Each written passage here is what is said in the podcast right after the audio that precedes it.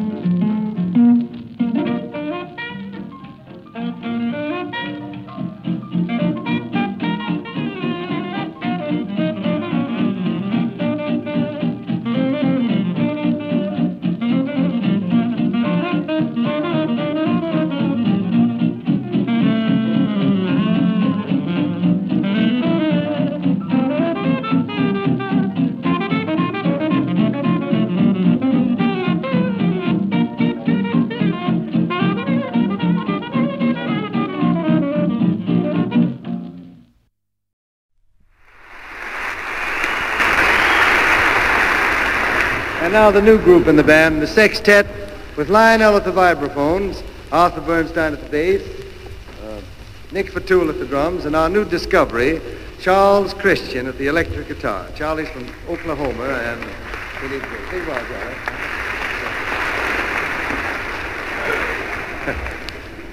Charlie, I really think is one of the most terrific musicians that who's been produced in years. And now we play Flying Home.